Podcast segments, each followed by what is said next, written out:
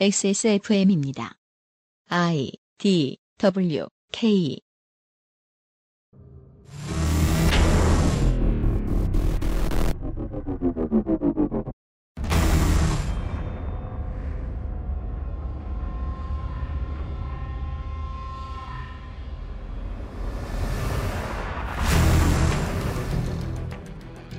(2017년) 여름에 만나는 스판덱스 영웅전 미국 대도시의 역사를 배경으로 북동부의 사람들이 찾았던 슈퍼 히어로의 모습을 추적하고 있습니다.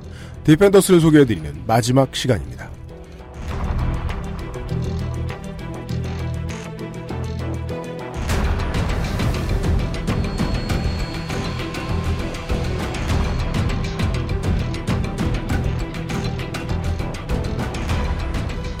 텍사스와 루이지애나 혹은 전 세계의 어떤 곳이더라도 수해 때문에 힘드셨던 많은 여러분들의 건강한 복구를 응원합니다.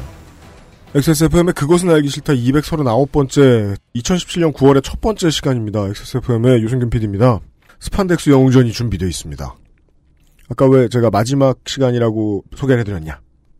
이 얘기를 안 하면 다음 주에 또 할까봐. 이거는 그러니까 윤세민 기자입니다. 안녕하십니까 윤세민입니다. 출연자에게 하는 말씀이시죠? 그렇죠. 잠시 후에 뵙겠습니다. 그것은 알기 싫다는요. 이탈리아에서 돌아온 케이크 라파스티체리아에서 도와주고 있습니다.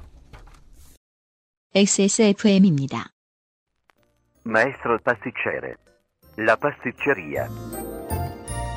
라 파스티체리아는 이탈리아 마이스트로에게 직접 수확한 파스티체레가 전통의 방식 그대로 최고의 재료와 함께 구우는 천연 발효 빵입니다. 일반적인 제빵에서 사용하는 이스트를 쓰지 않은 이탈리아 전통 방식의 천연 발효종을 사용한 지금까지 경험해보지 못한 풍미와 식감. 천연 발효빵이라 장기간 보관해도 맛은 그대로. 방부제를 전혀 사용하지 않아 건강에도 좋은 라 파스티체리아.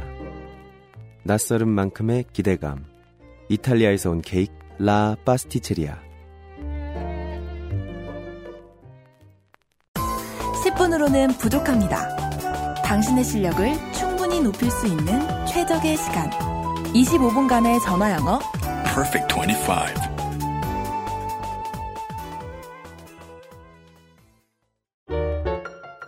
낯설은 만큼의 기대감. 이탈리아에서 온 케이크 라 파스티체리아. Maestro pasticcere. La pasticceria. 이탈리아에서요. 빵과 파스티체리가 함께 돌아왔습니다. 김상조 독점거래위원장이 소개해드리죠. 안녕하십니까. 라파스티체리아의 파스티체리께서 돌아왔습니다. 돌아오셨습니다. 이탈리아에서의 수련을 마치고 이탈리아에서 많은 초콜릿을 잡사보고 이것은 방송용 멘트고요. 네. 가사를 탕진하고 돌아왔습니다. 사, 실은 도박하고 막 이러다가 아, 좀 더 진실되게 말씀드리자면 네. 사실은 8월 첫 주에 오셨었어요. 아 진짜요? 네. 아 그래서- 그래서 쓰셨나 보다. 그래 이제 오셨으니까 네. 빨리 우리 이제 장사하셔야죠. 그러니까 장사하셔야죠. 말씀을 드렸더니 네. 아 지금은 날씨가 더워서 빵이 제대로 나오지가 않는다. 진짜 제일 마음에 안 드는 스폰서예요. 누누이 말씀드리지만 장인분들과 일하기 너무 좀. 힘들어 진짜. 그 제가 처음에는 그 어, 컴스테이션의 이영식 사장님한테만 이런 잔소리를 했었어요. 네. 장사 좀 하라고.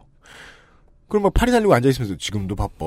이러고 말하는데, 아, 더 심해요. 이분은 최악이에요. 누누이 말씀드리지만 장인분들과 일하기 정말 힘드네요. 빵은 만들고 싶을 때만 만든다. 네, 그러던 중에 네. 아 이번 주에 그 초반에 비 한번 내리고 네. 날씨가 되게 선선해졌지 않습니까? 그래서 다시 한번 잔소리. 예, 연락이 왔습니다. 네. 그래서 이제야 빵이 나올 수 있게 되었다. 네. 그래서 빤도로와 빤에 또 네, 다시 판매 재개하겠습니다. 원래 이렇게 그 파트너를 가지고 노는 스타일들이 있어요. 사람이 네. 보면은. 네. 아 그리고 이탈리아에서 수련을 하시면서 네. 새로운 신제품을 개발하신 게 있어요. 있는데. 하지만 그거는 아직도 날씨가 문제가 있다. 그 신제품은 보름 후에 네. 출시하겠습니다. 아, 그래요? 네. 어, 보름 만에 열심히 일하시네요. 네. 고맙습니다. 일해 주셔서. 파스티체리님. 추석 선물은 빵으로. 김상조 독점거래위원장이었습니다. 감사합니다. 네. 추석엔 빵. 라파스티체리아를 소개해드렸고요. 홍성갑 일반 덕질인이 앉아있습니다. 안녕하십니까.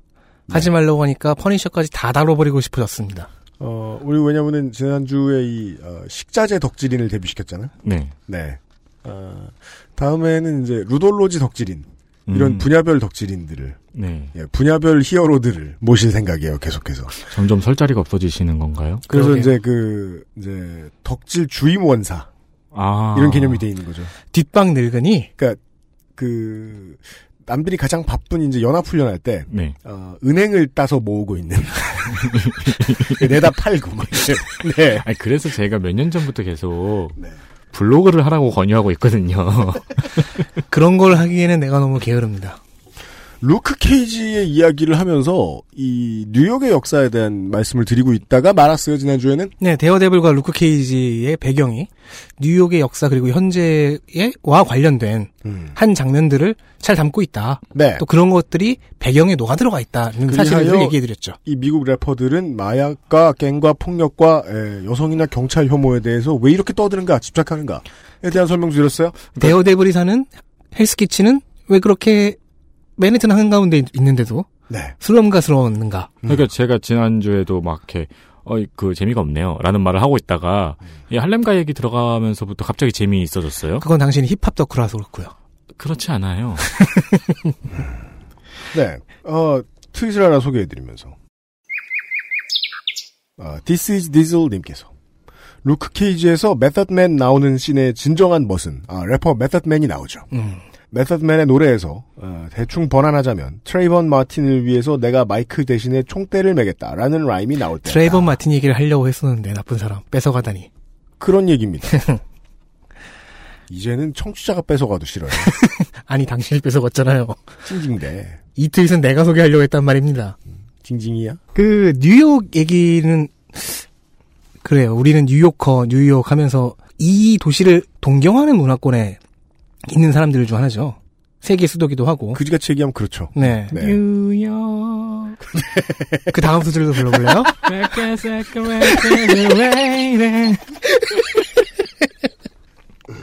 뉴욕의 별칭 중 하나는 뭐 고담도 있지만 가썸도 있지만 빅 애플도 있죠. 애플은 영어로 그러니까 미국식 영어 서구에서는 도시를 의미합니다. 네. 즉 빅시티라는 음. 의미죠. 네. 뭐 다른 식으로는 the 애플 뭐 the, the city라고도 얘기합니다. 뉴욕 즉, 두- 출신들이 그 더 시티라는 말을 많이 쓰죠. 네. 네, 네. 그냥 동, 도시라 그러면 뉴욕인 거예요? 도시하면 뉴욕이다. 뉴욕이 진짜 도시다. 음. 그 명성에 참 걸맞게 뉴욕에 일어서 일어나는 도시 문제들은 다른 세계 다른 각지의 도시 문제들의 원조격이기도 합니다. 표본이 됩니다. 그래서 왜 그 다른 지역에서 어디서 왔냐 물어보면 어, from the city 뭐 이렇게 대답하기도 네. 하잖아요. 저 자식은 뭐 말이 짧으네 이런 생각이 들죠. 네. 도시 문제의 원조라는 얘기는요. 우리가 데어데블에서 볼 수 있었던 헬스 키친의 깽 문제와 젠트리피케이션, 할렘의 도저히 나아지지 않는 인프라 문제 음흠. 같은 것들이 음. 그런 문제들을 다른 도시에서 볼 수 있습니다. 이렇게 얘기하면서 이제 왜 뉴욕 얘기를 하느냐에 대한 변명을 하려고 했지만 진짜 이유는 따로 있죠. 이런 내용들을 알고 이 드라마를 보면 음. 혹은 이 만화들을 보면 음. 좀더 이해가 잘 됩니다. 그렇습니다. 지난 회차 살짝 얘기하면서 해보면 뭐 데- 데어데블 얘기했었죠. 괜찮은 장면들이 있습니다. 네. 굉장히 호평을 받은 장면이 하나가 있어요. 어떤 액션씬인데요. 음. 올드보이 기억하시죠? 그 횡스크롤 복도 액션이요. 장도 장도리 씬. 네. 그거를 버드맨식으로 찍은 액션씬이 있습니다. 음. 복도라는 2차원의 공간을 카메라가 이렇게 비집고 들어가는데 거기서 데어데블은 3차원으로 싸우고 있는 거죠. 1대 다로. 아하. 네. 그걸 one take로 찍었죠. 음. 상당한 호평을 받자 시즌 2에서 이 짓을 또 한 번 합니다. 음. 이번에는 복도를 지나 수직 계단을 음. 쭉 내려가서 복도 하나를 더 반절 정도 더 가는 one take를 찍습니다. 네. 이것도 굉장한 호평을 받았습니다. 음. 배우 찰리 콕스는 데어데블 연기한 이 연기로 미국 맹인 재단에서 헬렌 켈러상을 받았습니다. 그러니까 맹인 연기를 워낙 잘해서. 아 그런 게 있군요. 예. 다만 그 여파로 젊은 한 솔로 오디션을 봤는데 맹인 연기를 너무 오래 하다 보니까 eye contact을 제대로, 못해서 떨어졌다고 합니다. 음. 제시카 존스의 주인공 배우는 크리스틴 리터라고 하는데요. 드라마 좋아하시는 분들은 브레이킹 배드에서 주인공 중한 명인 제시, 제시 핑크맨의 여친으로 나오는 마약 먹고 죽는 이 드라마는 피바디 어워즈에서도 수상을 했습니다. 음흠. 그리고 루크 케이지 얘기하다 말았었죠. 주인공은 마이크 콜터가 맡았었는데 굿 와이프에서 굉장히 gentle한 마약상인 르몽 비숍 역을 해서 인상을 깊게 남겼던 배우입니다. 네. 음. 데어데블에 이어서 이제 슬럼가를 배경으로 한 드라마죠. 제가 재밌어졌다고 말하자마자 재미없어졌네요. 오늘 하려던 얘기 지난 시간 정리했고 그렇습니다. 음, 이 할렘에 대한 이야기 혹은 옛날의 할렘 풍경 같은 것들을 보여 잘 보여주는 드라마는 오늘 뭘 얘기할 것은 아니지만 넷플릭스에 더 겟다운이 있긴 한데 아, 그, 그 영상이 하도 많이 돌아다녀가지고 한번 볼까 싶었던 꽤 영화인데. 고증이 잘 됐다고 해요. 네. 물론 지금은 시즌 cancel 됐습니다. 네. 여기서도 살짝 등장하긴 하는데 루크 케이지에서 특히 중요한 공간으로 다뤄지는 곳이 이발소입니다. 흑인 이발소. The Black Barbershop. 네네. 이번에 애플 광고에서도 채용이 됐었죠. 그렇죠. 네. 할렘의 커뮤니티들이 아직 그 시에서 시의 최저가 경매를 받아서 뭐 공간을 마련하기 이전에 네. 즉 20세기 말에 주로 이용했던 공간은 이 이발소였습니다. 이발소. 블랙 바버샵은 할렘 그림을 비롯한 흑인 지구에서는 이발소 이상의 역할을 합니다. 단순히 머리만 깎아주는 곳이 아니에요. 음. 자, 대다수 흑인 인종의 모발은 관리 없이 너무 길게 자라나면은 이게 빽빽한 탓에 두피 건강에도 별로 좋지가 않습니다. 따라서 이발은 패션이기 이전에 위생상 필수입니다. 정기적으로 반드시 들러야 되는 거- 시설이에요. 음. 여타의 시설이 낙후되었는데 주민들의 소비 능력도 바닥이다 보니까 음. 싸고 질 좋은 이발소가 필요해지죠. 그런 곳들이 생겨나고요. 음. 그런데 이발소에 가면은 이발만 하는 걸로는 이 사람들의 욕구가 채워지지 않아요. 필요가 채워지지가 않아요. TV, DVD, 잡지 등의 미디어를 접할 수 있는 공간이 됩니다. 아 맞아요. 저도 어릴 때는 이발소에 가면 꼭 그 혈액형 성격론 책 읽고 그랬어요. 여성 잡지들 있고요. 여성 중앙, 여성 동아. 하, 하긴 그건 여성 잡지만 있나요? 있고, 여성 그 잡지만 있는 건 아니죠. 무슨 리더스 다이제스트 네. 이런 거 있고 그랬었어요. 저는 그러니까 중학교 때 이발소가 가장 싸가지고 그땐 음. 무조건 이제 빡, 빡빡머리를 해야 되니까 그렇죠. 이발소를 다녔는데 고행석 만화 맞아요. 예 그런 거 많이 있었고 음 맞아요. 동네 아저씨들 모여 앉아가지고 고우영 삼국지. 장, 음 장기 두시고 이발하는 미용 공간인 동시에 위생 공간이기도 하고 그런 문화 공간이기도 한 거예요. 네 이렇게 되면 이발소라는 공간에 사람들이 머무르게 되고요. 사람들을 만나게 되고요. 어떤 식이 되냐. 르네상스 유럽의 카페어 같은 역할을 합니다.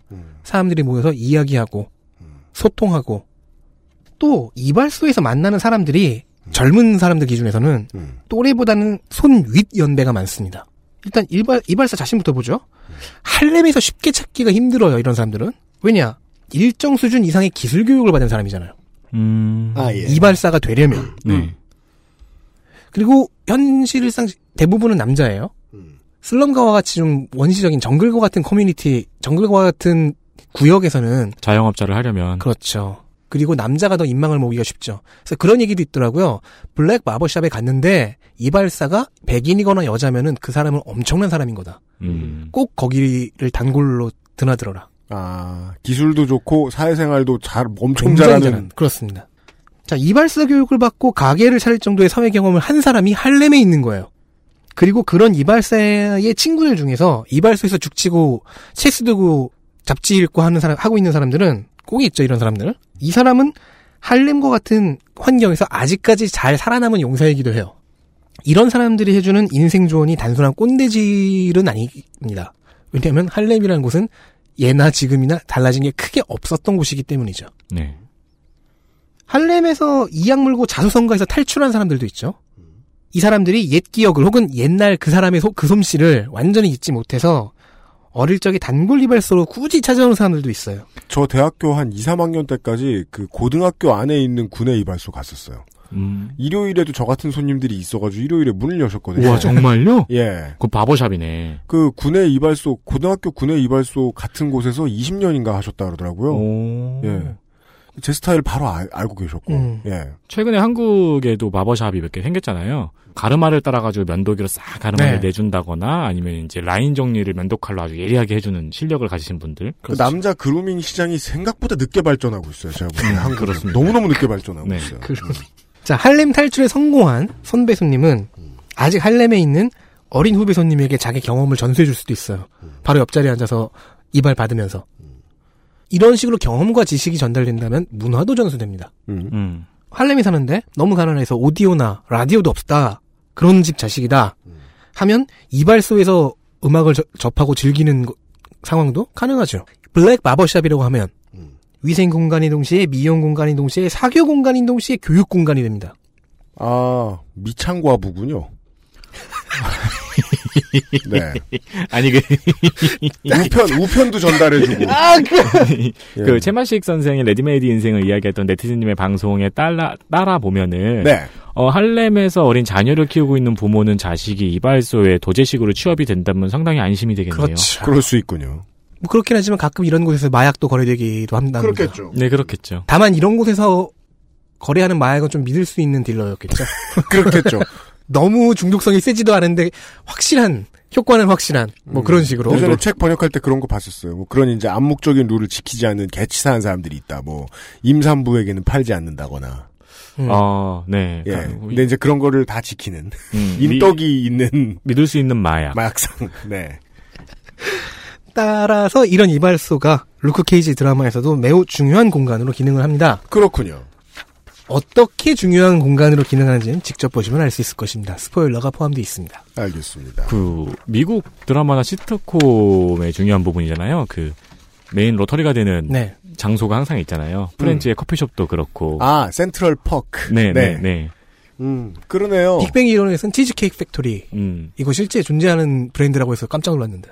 그게 이제 한국에서는 돈을 내고 사람들이 뭘 하면서 모여드는 곳에서 이게 그 그냥 커뮤니티를 이루고 친구들을 만나고 그러는 곳이 흔치가 않아요. 네. 중년이 지나야 복덕방 혹은 미용실 동네를 기점으로 사람들을 만나고 음. 다니는 그런 것들이 생기는데 한국에서 평생 산 저는 아직까지 제가 그렇게 믿고 갈 만한 그런 곳을 개발해내지 못했어요. 동네 친구가 없기도 하거니와 아직은 모르겠어요. 여러분들은 어떠 청취자 여러분들 은 어떠실지 모르겠습니다. 편의점도 요새는 반쯤은 그런 기능을 하는 것 같더라고요. 편의점 앞에 저기 음. 테이블이 있으면 네. 특히 노량진 편이죠. 혹은 이제 제가 요새 몇 번 본 거는 그 청담동에 있는 JYP 엔터테인먼트 사고 카페. 네. 전 세계의 JYP 팬들이 그 앞 커피숍에서 커뮤니티를 이루며 앉아 있어요. 아 그래요? 이게 막 그, 그, 그니까 오만 인종, 오만 문화에서 다 오잖아요. 음. 사람들이 대화가 안 통할 텐데 어떻게 대화를 하고 있어요. 접점이 있잖아요. 신기하지, 아, 저, 제가 참 경험해 보지 못한 되게 환상적인 경험일 것 같아요. 그 래퍼랑 같이 래퍼랑 같이 홍대 드랍땡에 앉아 있으면은 음. 30분에 한 번씩 힙합 박수를 해야 돼요. 그 저도 아는 사람이 맨날 지나가. 무슨 한겨레 기자 님 이런 사람 섭외하려고 네. 갔다가 그분이 그 홍대 쪽에 사신대. 그래가지고 홍대에 있는 커피숍을 갔어요. 네. 근데 거기서 제가 그때 누굴 만났지? 정기고하고 몇 명을 지나가다 만나는데 이 힙합 인사하는 걸 이해를 못 하시더라고요. 아. 원래 다 그렇게 인사하시냐고. 그래서 제가 할 말이 없잖아요. 그 저는 괄호 열고 이 동네에서는 음. 예. 근데 그분은 아마 제가 뭐 장모님을 만나는 에이 이러면서 손인사 오랫동안 하고 그런 줄 아실지도 몰라요. 문화 배경에 대한 이야기를 해드렸습니다. 이렇게 그 사람들이 만나서 어, JYP 사옥 앞에서도 예, 이웃처럼 대화하려면 기본적인 대화 스킬은 필요할 수도 있습니다. 그것은 알기 싫다는 나의 마지막 시도 퍼펙트 25 전화 영어에서 도와주고 있습니다. 뉴욕 갈 때 꼭 필요하겠네요. XSFM입니다.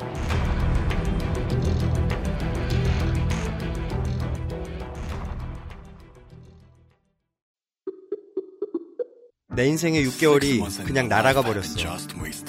한국인 가게에서 일했지. 퇴근하면 집에 그냥 있었지. 친구도 못 만들고. 워킹 홀리데이 진짜 별로야. Um, excuse me. Why don't you call Perfect 25? 뭐? Perfect 25. 그래서 뭔데 그게? Perfect 25 English phone call service. 이거 말하는 거야? 퍼펙트25.com? Oh, you got it right.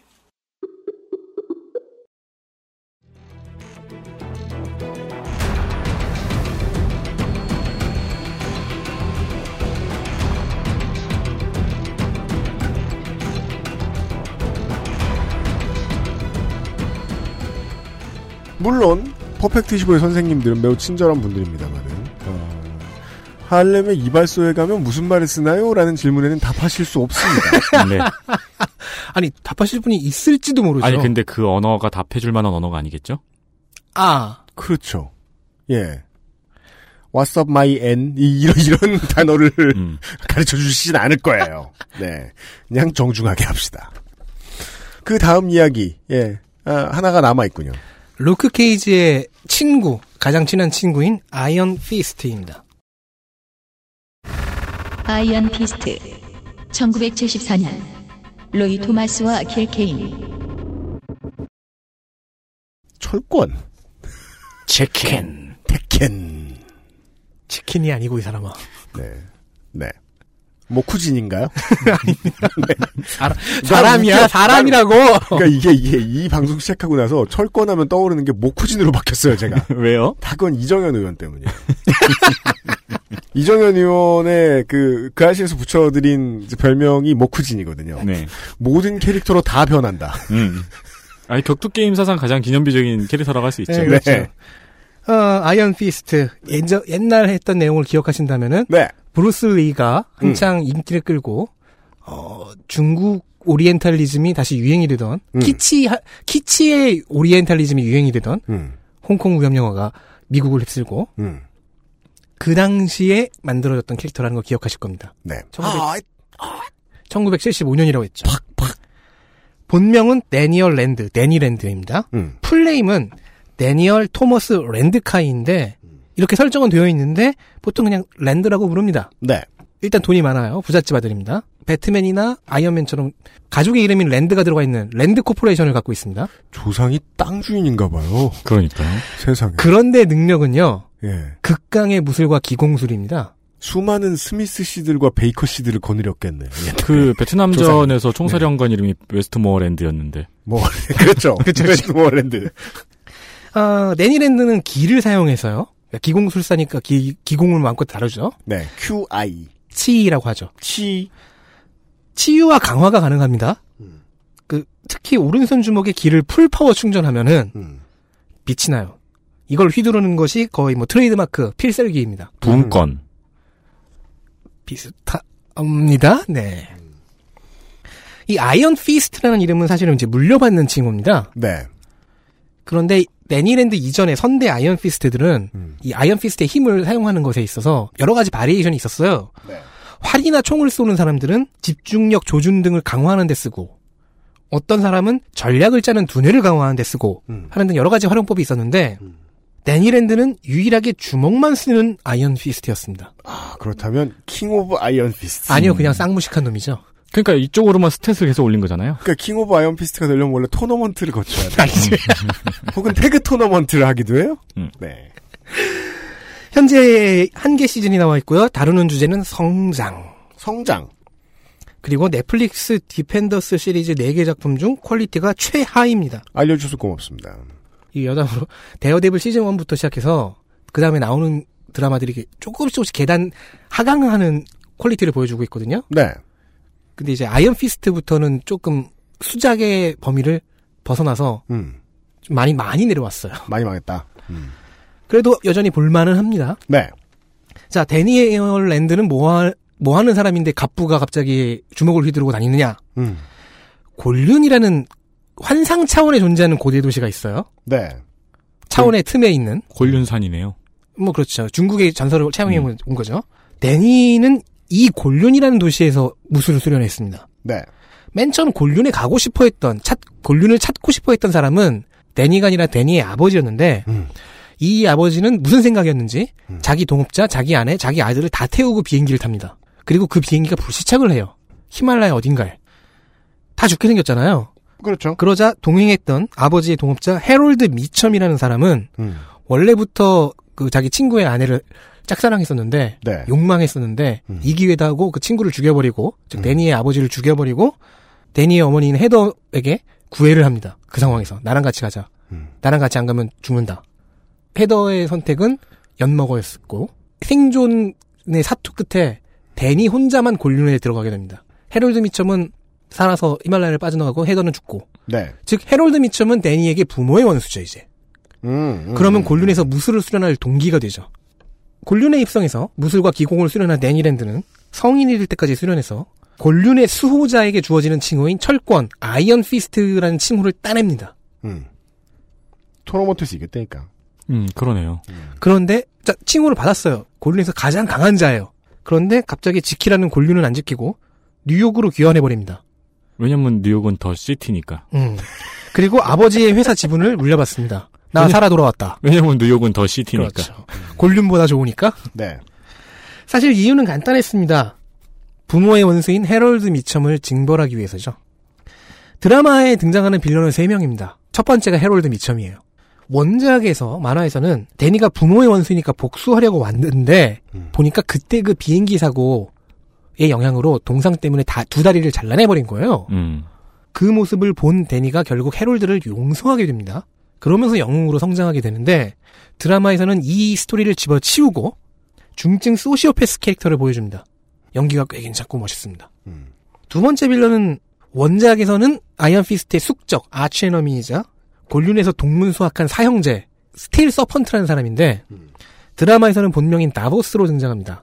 스틸 서펀트의 문양이 데어데블에서 어, 중국계 삼합회가 유통하는 마약에 찍혀 있는 문양으로 먼저 나온 적이 있습니다. 음. 스토리상 최종 villain으로 기르, 기능하는 사람은 작중에서 데어데블과 아이언 피스트가 부딪히게 되는 비밀 결사 무슨 닌자 집단처럼 나오는데 핸드의 간부 중 하나인 바쿠토라는 캐릭터인데 원작에선 그렇게 비중이 있지는 않습니다. 이 비밀 결사 핸드라는 그 이- 이 닌자 집단스러운 스토리가 team-up 드라마인 디펜더스로 이어지는 겁니다. 메인 스토리가 되는 거죠. 이 시리즈 중에서 유일하게 혹평을 받은 아이언 피스트 그 이유가 몇 가지가 있는데요. 데니랜드라는 캐릭터가 드라마에서 영웅스럽지가 않아요. 그럼요. 유아적으로 보여요. 어린애처럼 보입니다. 영웅이라고 나온 사람이 어린애처럼 보인다는 건 유치하다는 얘기인가요? 성격이 좀 그래요. 음. 주변 상황에 대한 반응들이 좀 답답할 정도로 유치해요. 근데 작품 내적으로 개연성이 없는 것은 아닙니다. 자, 곤륜이라는 도시는 차원의 틈에 있고 문명권에서 떨어져 있는 독자적인 문명이고요. 굉장히 교조적인 환경이죠. 네. 무술과 기곡만 수련을 하는 음. 이런 곳에서 성장을 했어요. 하, 그러다가 뉴욕이라는 굉장히 복잡다단한 세계에서 가장 복잡한 도시로 돌아왔잖아요. 그것도 그 중심부인 맨해튼에. 그러면 여기서 데니의 입장에서는 당연히 유아적인 사고로 퇴행할 수밖에 없습니다. 애초에 배운 것도 그렇게 많지 않은데.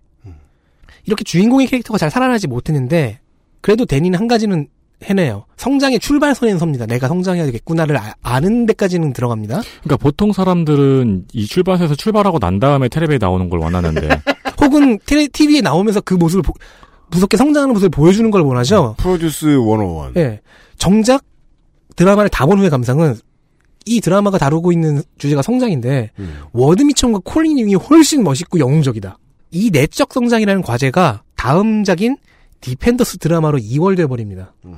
실제로 디펜더스 본편에서는 데니랜드, 아이언 피스트가 가장 훌륭한 성장을 보여줍니다. 그리고 가장 마음에 안 드는 단점이 있습니다. 뭔데요? 한가득 뿌려져 있는 오리엔탈리즘 맛입니다. 아시아는 신비롭고 정신적으로 서구 물질 문명보다 우월하고 그 호수에서 배 띄워놓고 고기 잡는 장면. 그런 물질 거 한국이라고 나왔어요. 어, 물질 문명이 없는 줄 알아요. 중국이 지금 같은 기후가 아니었대잖아요.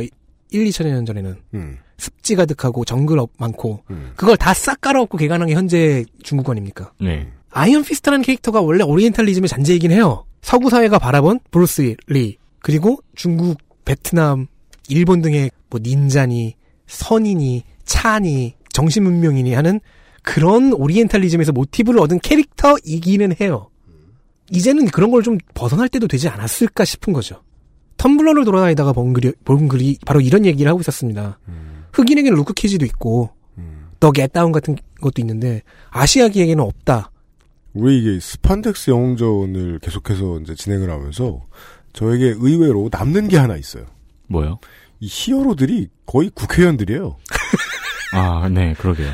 확고한 대표성을 심어주지 못하면 자리를 못 잡아요. 여러분 여기 다시 한번 조성조 소장님의 방송을 그리고 뭐 지난 시간도 들어 지난 시간 다시 한번 생각해봐 주시면 좋을 것 같고요. 어제 기묘한 이야기요. 즉, 아직도 미국 사회에서는 아시안계라는 게 올바른 이해의 대상이 되지는 못한 것 같다. 음, 라는 증거가 되는 거죠. 좀 아쉽습니다. 알겠습니다. 사실 이런 오리엔탈리즘 데어데블에도 등장하죠. 거기에도 이제 스토리상 핸드의 조직원들이 등장하니까 그들이 입고 나오는 그 닌자복 같은 거 보면서 잠깐 깨는 순간들이 있어요. 네. 아니 왜 그 옛날 그 뭐 뒷골목에서 싸움하는 헐리우드 영화 같은 거 보면은 음. 주인공이 크게 다친 다음에 음. 꼭 리 영감 이런 사람들 찾아가잖아요. 초이 영감. 음. 그러면은 거기서 꼭 향을 저- 피워놓는다? 저 상추 같은 거 갈아 가지고 네. 먹으라고 주고 발라 좀 나. 그 상추의 효과는 그나마 졸린 거 정도 있는데. 자면 낫는다. 네. 아이언 피스트가 워낙 무술로 특화된 근접전 전문가다 보니까 acrobatic하고 stylish한 액션을 기대할 수 있죠. 음, 아, 그것도 깔려고요. 인정 인지 상정입니다. 근데 액션 자체의 짜임새가 데어데블과 비교하면 전혀 나아져 있지 않습니다. 물론 후반으로 갈수록 점점 나아지긴 하는데 어, 이렇게 보면 어쩌면 성장 컨셉을 잘 지킨 드라마일 수도 있겠네요. 아, 뭐 나쁘단 얘기 이렇게 길게 해요. 왜 디펜더스 얘기해요. 네, 뭐 배우는 핀 존스인데요. 네. 왕좌의 게임 보셨다면 거기서 꽃의 기사 음. 로라스 티렐로 나오는 그 배우입니다. 그러니까 이 사람이 워낙 유아적이다 보니까 오히려 진중한 맛에 음. 빈민가 해결사 출신인 루크 케이지와는 되게 잘 맞습니다. 그 team-up도 나름 보는 재미가 있긴 해요. 음, 한 만담 만담 콤비 같겠네요. 그렇죠. 한 명은 다큐를 찍고 한 명은 네. 예능을 찍고 있는 거죠. 음. 근데 그 둘이서 어울리면 되게 웃기고 재밌어요. 음. 네, 알겠습니다. 그 team-up은 후속작 디펜더스 에서 조금 맛을 보여줍니다. 네. 앞서 설명한 4명, 데어데블, 제시카 존스, 루크 케이지, 아이언 피스트 4인의 team-up 드라마입니다. 개판이네요. 심리적으로 생각하면. 폭, 폭력성에 고민하는 데어데블. 근데 그냥 배경만 놓고 보면 프렌즈다. 성적, 성적 트라우마에 고민, 그, 신음하는 제시카 존스. 어, 할렘이라는 빈민가를 돕고 싶은 루크 케이지. 음, 유아적인 막 이제 성-. 내적 성장을 이루어야 되는 최정예 무술가 아이언 피스트. 네. 근데 난리법석이었던, 이렇게 구도상 난리법석이었던 컨셉의 영화가 하나 더 있었죠. 어벤져스 1편이요. 네. 그 구도를 얼추 따라갑니다. 음. 초반에 내 캐릭터와 빌런들까지 합쳐서 음. 한 다섯 개 정도의 시점을 소개를 해주고 네. 주인공이 네 명이니까 둘둘 시작지어서 접점들을 보여주고 하면서 음. 하나 한 팀으로 묶여갑니다. 그죠. 이게 전혀 우습지가 않은 게, 그, 덕후들을 위한 Easter egg를 모아놓은 장면들을 편집해놓은 영화같이 느껴지는데, 그걸 수억 명이 봤잖아요? 네. 그리고 그게 어벤져스는? 한 가지 플롯으로 수렴이 되고요. 네. 근데 이제 단점이 하나가 있죠. 역시나 통일된 주제가 없습니다. 아무나 다 할 수 있는 말 같은 걸 하고 계시네요. 아니 왜냐면 이전작 네 개는 네가 네개 시리즈는 모두 다 드라마를 관통하는 주제가 있잖아요. 근데 네. 그 주제라는 게그 예. 제작사나 넷플릭스에서 밝혀져 있는 키워드예요? 그거는 밝히지 않아 밝히는 것과는 무관하죠. 아 그럼 덕질인이 그냥 찾은 그죠. 거예요? 예. 비평 그건 비평의 권리입니다. 독자의 권리죠. 그러니까 이제 다른 제가 길 가는 디펜더스 팬을 자꾸 물어봐가지고 음. 아이언 피스트의 주제가 성장인가요?라고 물어보면은 그렇다고 대답을 하는 건가요? 동의하실 분들이 있을 거예요. 아니면 아이언 피스트의 주제가 뭔가요?라고 물어보면 성장 이러고 가시나요 그냥? 웃기고 있네, 무술이야, 뭐 이렇게 말하는 사람도 있을 것이고. 백인 부자의 삶은 고달프다로 해, 해석할 수도 있죠. 음. 여튼, 디펜더스는 그런 주제의식 일관된 것은 보이지 않는다. 그것도 어벤져스 1편과 동일한 부분입니다. 단점이라고 얘기했지만 사실 그럴 수밖에 없죠. 통일된 주제를 만들 수가 없어요. 음. 각 캐릭터들이 대변하는 분위기와 대변하는 컨셉이 다 다르니까요. 4인의 캐릭터들이 이제 각자 본편에서 유, 지하던 주제와 컨셉들을 팀업 드라마로 나오면서 견지하고 있는 것도 역시 그대로 유지하고 있는 것도 어, 어벤져스 영화와 같은 부분입니다. 음. 물론 아 드라마를 본 감상으로는 그게 약간 조화를 이루지 못했다. 음. 어벤져스 1편은 꽤 조화가 잘 됐는데 이유가 뭡니까? 8개 에피소드라는 너무 짧은 러닝 타임 때문인 것 같습니다. 8회. 네. 그리고 아무래도 여기 등장하는 특수효과와 스- 쓰인 그 컴퓨터 그래픽의 수준을 미루어 볼때 제작비에 문제가 있었던 것으로 추정해 보여요. 아. 추정이 돼요. 근데 몇회안 만들었다고 해도요. 우리가 밴드 오브 브라더스 재밌으니까 여러 번 보잖아요. 네. 처음에는 다 똑같은 백인이 흑백으로 군복 입고 있어요. 음. 한두 번 보면 다 구분되잖아. 네 네. 네. 네. 뭐 아무튼 실패한 부- 측면이 있는 것 같다.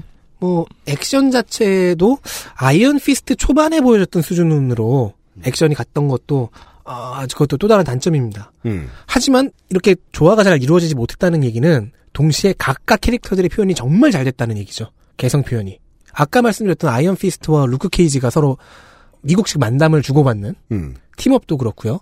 만약에 데어데블과 제시카 존스가 만난다면 어떨까요? 둘 다 까칠한 캐릭터니까. 대화를 안 한다거나 아니면 나는 재밌는 대화들이 오갑니다. 그런가요? 그러니까 대화를 안 하면 서로 재- 계속 고민만 하고 있다거나. 음. 근데 이제 김밥, 순대, 튀김, 떡볶이 한꺼번에 시켜 먹는 맛이 나겠네요. 그렇죠. 그러니까 컨셉이 섞이지 않았을 뿐이지 음. 각 캐릭터의 존재감이 잘 빛나고 있고요. 무엇보다 아이언 피스트가 자기 본편 시리즈에서 미뤄두었던 성장을 여기서 해내면서 스토리에서도 중요한 역할을 하고요. 뭔 얘기인지 알겠습니다. 상당히 멋있는- 덕후들에게 좋은 선물. 상당히 멋있는 모습들을 보여줍니다. 알겠습니다. 네 명의 플롯이 서로 얽히면서 모여서 최종 빌런인 핸드 그 조직을 대적하는 서사로 묶이는 과정도 꽤 훌륭하고요. 그러니까 이게 어벤져스 1편에서 보여줬던 처음 보여줬던 팀업의 쾌감과 같은 종류의 즐거움인데요. 잘 만들었는데 설례가 있는 탓에 완전히 새롭진 않다는 게 조금 아쉽죠. 음, 이렇게 덕질인의 설명을 듣다 보니까 이것은 2차 대전을 형성한 드라마가 아닌가 싶기도 하네요.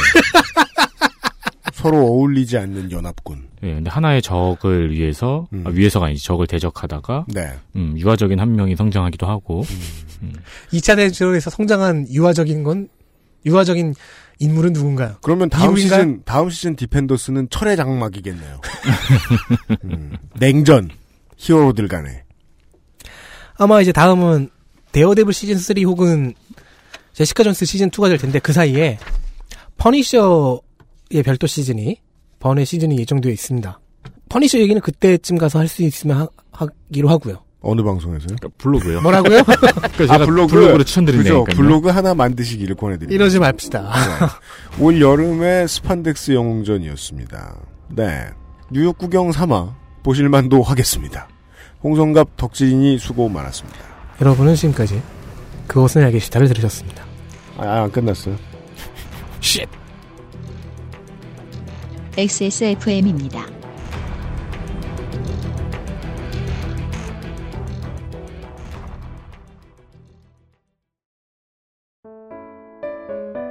사람들은 면역 과민 반응을 잘 알지 못합니다. 그러나 우리가 말할 수 있는 것은 단 한 가지. 알렉스는 면역 과민 반응 개선에 도움을 줄 수 있는 건강 기능 식품입니다.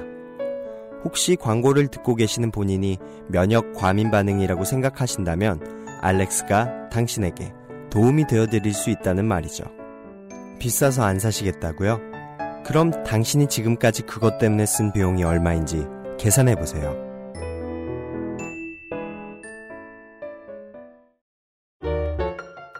낯설은 만큼의 기대감. 이탈리아에서 온 케이크 라 파스티체리아. Maestro pasticcere. 면역 과민 반응 개선용 건강 기능 식품 알렉스. 면역 과민 반응 개선 기능으로 국내 최초 식약처 개별 인정을 받았습니다. 써보신 분들의 반응을 알아보세요.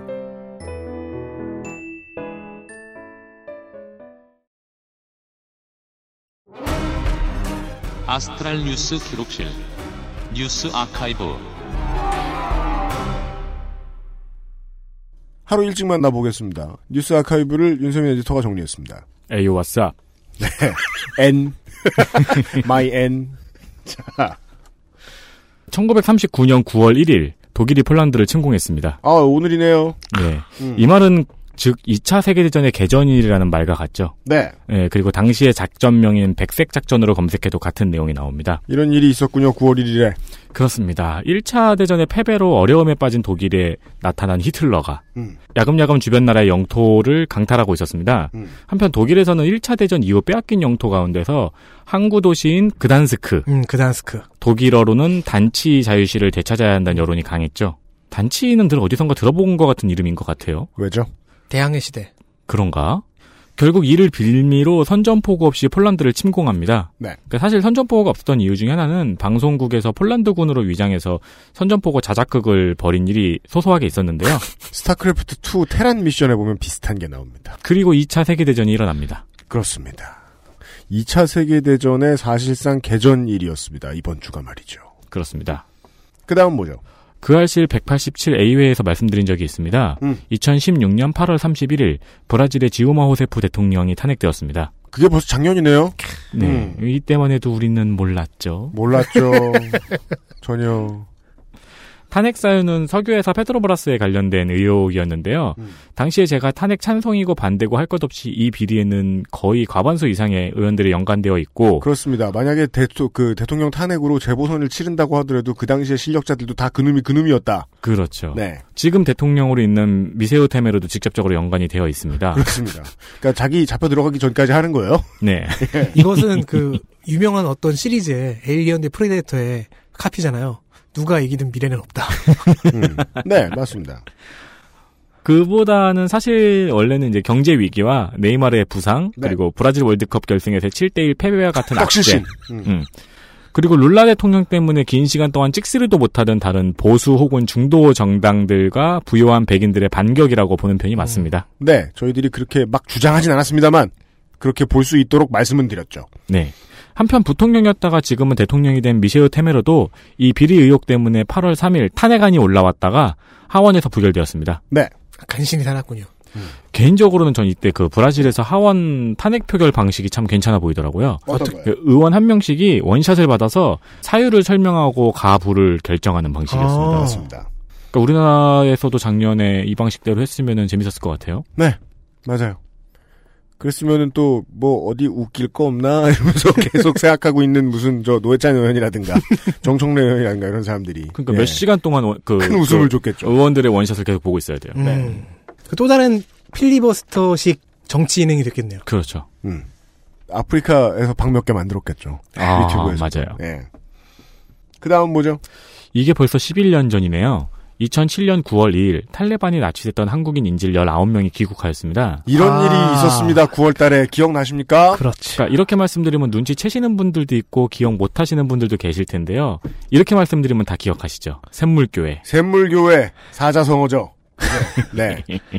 여기 앉아 계신 PD분이 자기 고개 가지 말라는 곳에 특히나 예, 포교하지 말라는 곳에 가는 사람들. 을 뜻하는 사자성어죠. 네. 지금은 뉴스에서 탈레반이란 말이 잘 안 나오는데 혹시 잘 모르시는 분들은 이렇게 생각하시면 됩니다. 네. IS 점령지로 선교를 갔다. 그렇죠.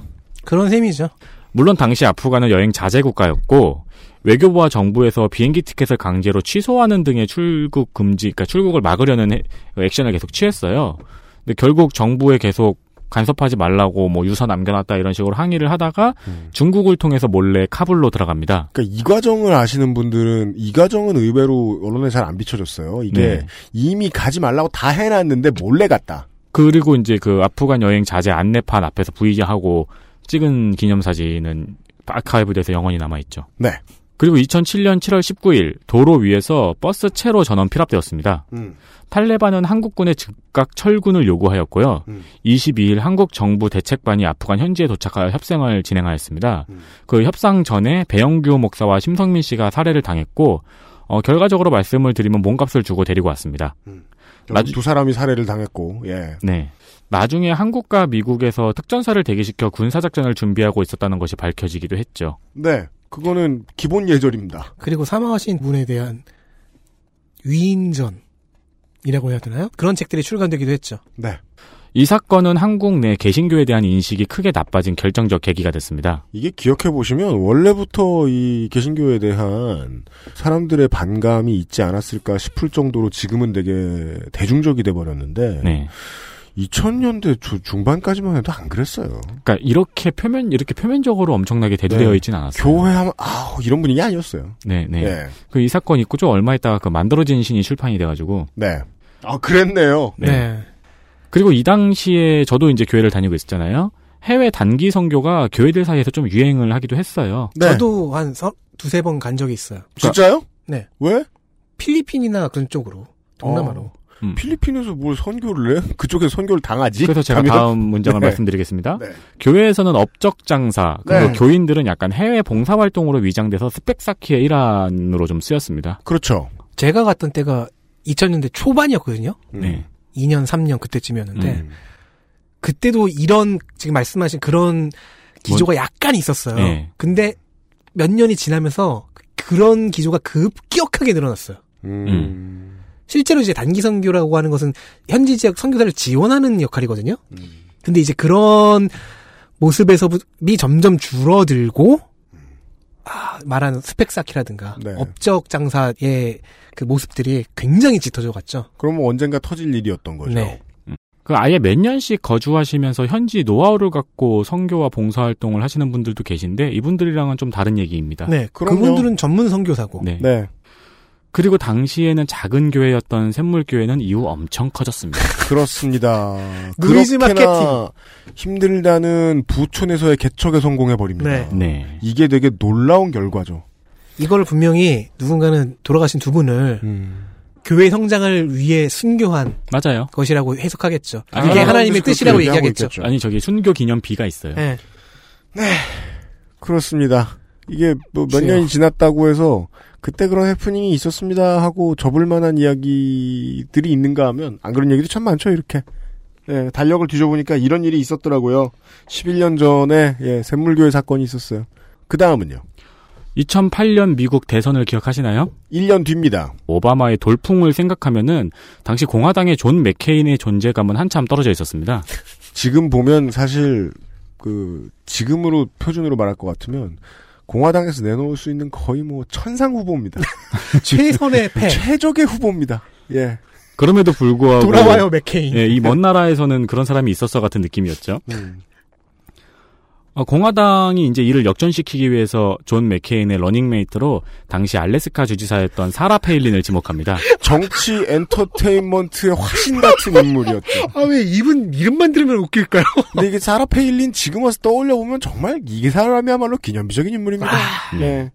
어, 당시에는 여성의 표를 흡수하겠다는 전략으로 많이들 해석을 했죠. 네. 아, 근데 알 고 보니 아, 여성의 표만 흡수할 사람이 아니었던 거예요. 네. 원래 근데 당시에 알래스카 알래스카 밖에서는 인지도가 낮았거든요. 그렇죠. 네, 근데 이 사라 페일리는 하키맘이라는 단어와 함께 음. 공화당의 지지율을 일시적으로 끌어올립니다. 그 이미지 메이킹은 정말 훌륭했어요. 네. 다섯 명의 자녀를 키우면서 주지사직을 수행하고 있다는 점, 몸이 불편한 막내, 그리고 16살에 임신한 자녀에게 출산을 권하고 아이 아빠와 결혼을 권하는 등의 사건으로 뭐 당시에 뭐 낙태 이슈라든가 여러 가지 이슈에 대한 명확한 태도가 되어서 어필을 하기도 했죠. 최소한 가족의 가치를 굉장히 강조하는 미국 보수의 눈길을 끌긴 충분했죠. 한편으로는 그런 쪽으로 미국 보수한테 어필을 했는데 또 한편으로는 미국 보수 입장에서는 어떻게 16살이 임신하도록 엄마가 내버려 뒀냐 어, 라는 충격을 가져오기도 했습니다. 그러나 지금은 대선 패배의 원인으로 지목되기도 합니다. 맞습니다. 지난번 미국 대선 이제 레이스가 시작되고 공화당에서 한참 이제 트럼프가 들어와서 blah blah blah blah 하고 있을 때 이제 완전 군소 후보였잖아요. 네. 이때 사라 페일린하고 그 도널드 트럼프를 은근히 많이 비교했어요. 음. 공화당 경선의 수준을 다시 한번 떨어뜨리고 있다. 이러면서. 근데 그냥 어렴풋이 그런 생각 들었거든요. 사라 페일린은 되게 중요한 시발점이었다. 이런 인물을 또 찍어줄 것이다, 누군가가. 그 사람이 꼭 공화당, 민주당, 뭐, 어디에서, 주- 어디에서 나오는 사람이어도 좋으니까, 이런 말도 안 되는 인물이 한 번쯤 확 뜨는 때가 올 것이다. 근데 그렇게 빨리 올 줄은 몰랐죠. 바로 직후일 줄은. 네. 전 그게 기억나네요. 코미디언 티나 페이가 사라 페일린 연기를 굉장히 잘하잖아요. 음. 그걸로 SNL에서 굉장히 큰 히트를 쳤고 네. 어느 날 그 티나 페이의 딸이 TV에서 그 사라 페일린을 보자, 보자. 우리 엄마라고. 어, 엄마다. 그걸 보고 있던 티나 페이는 굉장히 신경이 복잡했다고 하죠. 그렇습니다. 어, 뭐 하나 그, 딱히 대변해준, 뭐랄까요. 그냥 보수 여성, 아이, 그렇게 구분하기도 힘들어요. 사라 페일린이 무엇을 대변했는지 모르겠다는 게 저는 제일 이상했던 것 같아요. 뒤집어 얘기하면, 어제 시간에 말씀드렸습니다마는, 이 사람도, 그, 우리 지금 노동부 장관하고 마찬가지로 농구 선수 출신이에요. 음. 그리고 하키맘 얘기 나왔잖아요. 다섯 명 키운. 얘기를 하기 시작하면 아 이런 사람들의 권익을 대변해주겠구나 할 수 있는 거 되게 많은데 막상 이 사람이 입을 벌렸을 때는 계속 소수자 탄압 떠들고 다니고. 그렇죠. 그러니까 저는 대변이라기보다는 추대에 더 가깝지 않나. 반지성주의의 추대를 받았다. 그 다음 뭡니까? 2015년 9월 2일입니다. 쿠르드족 시리아 난민 아일란 쿠르드의 시신이 바다에 떠밀려온 사진이 보도되었습니다. 네. 가족 모두가 유럽행 선박을 타고 그리스로 이동하는 중에 지중해에서 선박이 침몰해 가족이 모두 사망하고 아버지만 살아남은 사고였습니다. 음. 네. 당시에 저는 집에서 생각 없이 스크롤을 내리다가 이 사진을 보고 되게 머릿속에 아무 생각도 나지 않고 멍했던 기억이 나네요. 맞습니다. 네. 결과적으로 이 사진은 독일, 영국을 비롯한 유럽이 난민 수용에 긍정적인 자세를 취하도록 하는 결과를 가져왔는데 네. 어, 반대론자들은 또 격렬히 반대를 했죠. 네. 그리고 이제 유럽의 몇몇 나라들이 인구 조율 정책을 바꾸는 계기도 됐어요. 그렇습니다. 네. 인구는 유입되는 게 맞다라는 결론을 내린. 네. 음. 그 유럽 전역에서 이제 외국인 혐오 범죄가 굉장히 크게 증가하기 시작했고 이 문제를 비롯한 난민 문제가 심화되었습니다. 결과적으로는 연장선상의 브렉시트까지 이어져 있죠. 그렇습니다. 그런 일이었고요. 21세기가 가장 답답한 점이 20세기 말에 비해서 가장 많이 늘어난 부, 분이 혐오예요. 네. 혐오가 둥실둥실 떠다녀요. 이 소년의 사진, 시신의 사진 같은 경우도 유럽 일부 언론, 예를 들면 샬리 앱도 같은 곳에서 이제 풍자 만화에 활용하고 그랬었어요. 네. 8, 90년대에는 용인됐을 방식이에요. 음. 근데 21세기에는 욕을 먹어요. 음.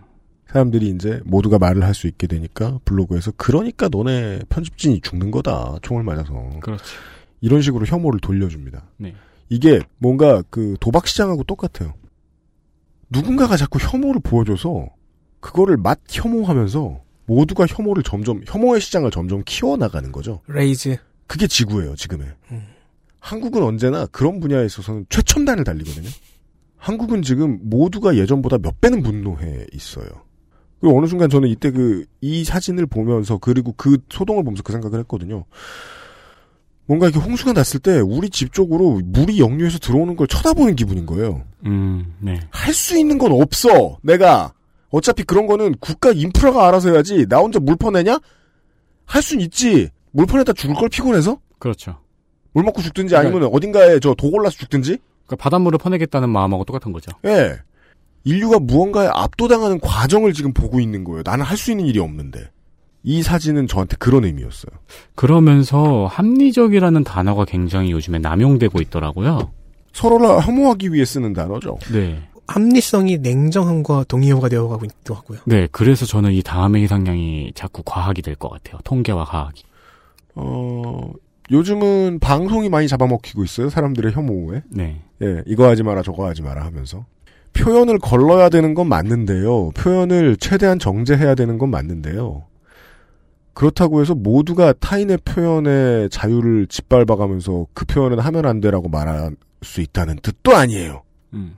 어느 수준까지가 인간의 인류에 맞는 인간에 대한 최선의 도리인지를 그걸 그 판단할 수 있는 게 어느 수준까지인지 그 수준을 넘어가면 그런 표현을 하면 안 된다고 말하는 사람들도 그저 혐오종자밖에 될 수 없는데 그 선이 예전보다 많이 위험해졌고 많이 위로 올라가 버렸어요. 그래서 재밌는 것도 중에 하나는 지금까지 제가 봐온 바로는 혐오는 트위터와 댓글에서 가장 잘 알맞는 대화 skill이에요. 혐오 잘하는 사람들이 친구를 많이 얻고 팔로워를 많이 얻죠. 네. 네. 근데 그거는 인류가 잘못해서 그런 게 아니고 그냥 트위터의 방식이 그렇기 때문이거든요. 네. 댓글을 다는 방식이 그렇기 때문이고 무책임과 혐오는 쌍둥이에요.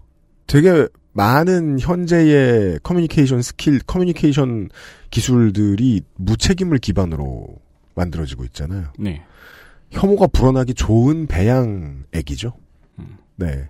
그 느낌을 되게 진하게 받았던 사건이었어요. 세계는 혐오를 늘려가고 있다. 마지막은 뭡니까? 2008년 8월 26일입니다. 이명박 당시 대통령이 이병순 KBS 비즈니스 사장을 신임 KBS 사장으로 임명했습니다. 네. 윤세민 에디터의 원고에는 이 변순이라고 써 있습니다. 아니, 제가 이거 원고 쓰고 퇴고하기 전에 봤는데 음. 선교를 자꾸 성교로 제가 오타를 낸 거예요. 그리고 또 선교라고 잘 쓰고 성교라고 읽고 있어요? 임기가 남았던 전임 사장이었던 정현주 사장이 배임 혐의로 고발되면서 해임되었습니다. 이 해임은 추후 법원에서 불법 해임으로 판결이 났습니다. 정현주 사장은 이름을 잊어버리신 분이 계시다면 한겨레 출신으로 KBS 사장이 된 최초의 인물이고 네. 그리고 KBS의 블라인드 채용을 도입한 인물입니다. 네, 네. 예, 학벌과 사진을 넣지 않았죠. 여러 인물들이 거론이 되었습니다. 그런데 모두 낙하산 논란과 자질 문제로 이제 문제가 계속 발생했고요. 네. 이에 이명박 정부는 KBS 공채 기자로 시작한 토박이 이병순을 회심의 카드로 꺼내들었던 거죠. 네. 한편 2008년 8월 11일에는 공영방송 사수를 위한 KBS 사원행동이 출범했습니다. 음. 그리고 KBS 사원행동이 이병순 사장의 출근 첫날인 26일부터 출근 저지 시위를 하는 등의 마찰이 있었지만 출근에 성공했습니다. 그렇습니다. 인디애나 존스처럼 출근했습니다. 네. 그리고 이병순 사장은 이 사원행동 쪽 직원들에게 보복 인사를 가했고, 어, 정권의 비판적인 KBS 시사보도 프로그램이나 탐사보도 역량은 거의 사라지거나 와해되었습니다. 지금 KBS와 MBC의 노동자들이 싸움을 하고 있게 된, 이 개고생을 하면서 싸움을 하고 있게 된 효시 그렇습니다. 시발점입니다. 네. 그 기억나네요. 당시에 방송 3사, YTN까지 합쳐서 음. 방송 3사 연대 파업. 물론 건강한 언론사에서도 비보도 부문으로 보도를 잘하는 직원들을 뺑뺑이를 돌립니다. 다른 사회 경험을 해보라는 의미에서 음. 경영 지원으로 내보내든지 하긴 해요. 근데 그거는 해외에서 쓰는 사례고 한국에서는 이걸 그지같이 악용했다는 거죠. 보도 못하게 하려고. 이때 시작, 시작됐던 일이었습니다. 예. 아, KBS, MBC. 요즘 들어서 방송, 라디오 방송국들이 팟캐스트를 열심히 만들어요. 네. 덕질이는 알고 있어요? 뭘요? 만들고 있다는 사실을요? 네. 네. 아주 아주 열심히 만들어요. 아, 열심히 만든다가 중요한 예. 거군요. 어, 돈을 써서 뭐 프리랜서들을 팟캐스트 하던 사람들을 등용하기도 음, 하고 아. 되게 신기하더라고요. 그래서 뭐가요? 이제 그 관련자들의 이야기를 이제 제 이렇게 뭐 어깨 너머 들을 때나 직접 들을 때가 있는데 들으면 팟캐스트 같은 구독 형식의 듣는 매체가 라디오의 미래다라는 생각을 하고 있어요. 음, 네. 팟빵 대표님이 그런 얘기를 한 적이 있던 것 같네요. 그분도 인터뷰에서 그런 말씀을 하셨고 네. 맞긴 맞아요. 맞긴 맞는데 저는 지금은 당장 이해가 안 되는 거예요. 어? 시장에서 지금 이 시장은 매출 나봤자 아무것도 없는데 나중에 미래가 어떻길래 벌써부터 들어오려고 난리를 칠까? 지금은 돈 벌리는 시장 아니란 말이에요. 음. 예. 내가 이렇게 말하면 맞는 거예요. 돈 벌고 있는 사람이. 예. 그래서 보통 제가 이렇게 표현하죠. 이 사람들 당장은 당장은 경쟁을 못 해요. 왜냐하면 라디오 방송국은 재미있는 프로그램을 만들어야 살아남는다라는 위기 의식 같은 걸 느끼면서 방송 만들어본 사람들이 없어요. 이게 뭐 너무 반응이 안 좋으면 뭐 망해 내가 잘려 이런 두려움 같은 거 없단 말이에요. 음. 그렇게 마- 그렇게 만드는 방송이 좋은 점들이 아주 많아요. 네. 그렇죠. 사람들이 생각 못하는 퀄리티까지 그 꼼꼼하게 잘 챙겨요. 양심적으로 만드는 건 되게 좋은 일이에요. 그래서 편안하게 만들 수 있는 환경을 준다는 거. 휘둘리지 않고. 예. 근데 제가 있는 XSFM은 그냥 무한 경쟁에 툭 떨어진 이런 회사잖아요. 당장 안 팔리면 내일 죽어. 인. 음. 이렇게 절박하고 각박한 놈들하고 경쟁이 당장은 안 되는 거죠. 네. 방송사는 체질상. 근데 아마 곧 되는 날이 올 거예요. 그럼요. 엠넷에서 Show Me the 팟캐스트 같은 걸 하면 그때가 되면 거기서 코 한 번 행 풀면 우리는 망해요. 되게 그 태풍이 언제 올지 몰라서 제가 지금 노심초사하면서 준비할 것들을 알아보고는 있는데 여기서 알아볼 수 있는 제가 알아볼 수 있는 건 기껏해야 축대 하나 더 쌓는 거예요. 이사도 못 가. 답 없어. 거기서 움직이면 끝장이라고. 헤일이 밀려오면 UMC는 쓸려고 한다. 네. 근데 그렇다고 해서 제가 KBS, MBC, SBS의 노동자들이 다 망해라 이렇게 말하고 있어야 될까요? 아니죠. 예. 입장이 아무리 달라도 말이죠. 어, 우리가 망하는 한이 있더라도 그 회사들은 예, 공정 언론 사수했으면 좋겠습니다. 그러게요. 진짜 공중파 뉴스의 위신이 떨어진 지가 벌써 몇 년인가요? 네. 그 사람들 위신 안 올라가도 좋으니까 하고 싶은 뉴스 했으면 좋겠습니다. 음. 그리고 취재 나갔을 때 아, 욕먹거나 침뱉는 시민들 많이 안 만났으면 좋겠습니다. 네, 여기까지였습니다. 아, 윤세민에서 수고 많았, 많았고요. 네, 감사합니다. 네, 아, 비상시국 대책위원회 세 사람이 물러갑니다. 언제 또 다시 만날 일이 있을지 모르겠습니다. 일단 퍼니셔가 나올 때는 아니라고 생각. 내일 이 시간에 두고 보자. 네, 아, 소주 이야기를 들고 다시 찾아뵙겠습니다. 안녕히 계십시오. 안녕히 계십시오. XSFM입니다. I D W K